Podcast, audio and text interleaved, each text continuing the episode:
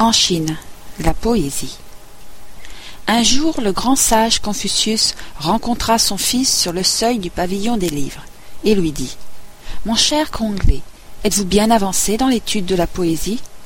Avec un certain dédain, l'adolescent répondit Je ne m'y adonne pas, mon père. Vous avez tort, mon fils. Si vous n'apprenez pas la poésie, si vous ne vous exercez pas à faire des vers, dussiez-vous ne devenir qu'un médiocre poète vous ne connaîtrez jamais complètement votre langue. Vous ne saurez pas bien parler. Confucius, lui, était poète. En Chine, la poésie semble aussi ancienne que la Chine elle-même. Et comme cela arrive presque toujours, le premier de ces poètes, ce fut le peuple.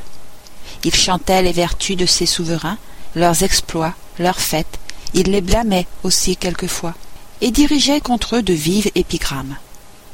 De leur côté, les empereurs répondaient par des exhortations, composaient des hymnes, des chants de guerre, des élégies.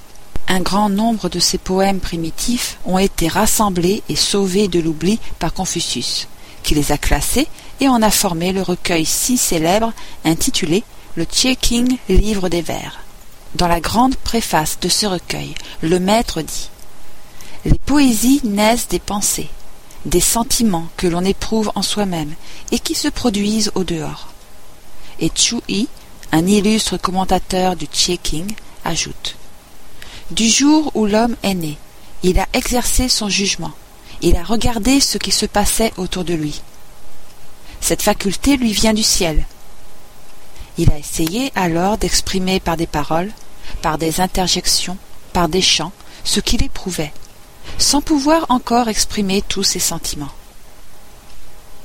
La première partie du King, la plus ancienne, est intitulée Les souffles du royaume, Kwa Fan. Ce titre indique bien que ces poèmes anonymes sont l'œuvre du génie populaire, les souffles de l'âme de tous.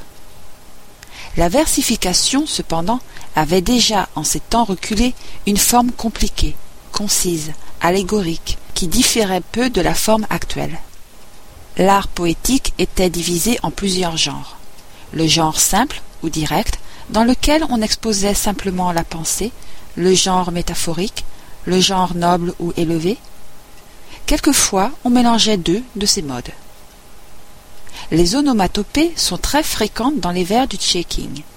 Il semble que ces harmonies imitatives charmaient tout particulièrement les poètes d'autrefois. Voici l'énoncé d'une de ces strophes. Kinchi, yin yin, tuchi, song song, chochi, pong pong, xiu liu, ping ping. Sur les seize mots qui composent ce quatrain, huit ne signifient rien. Il reste donc peu de choses pour exprimer la pensée de l'auteur, mais ce qui reste suffit au poète chinois. Voici le sens de ces vers.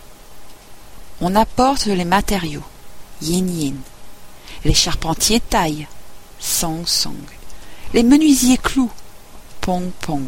On construit la palissade. Ping Ping.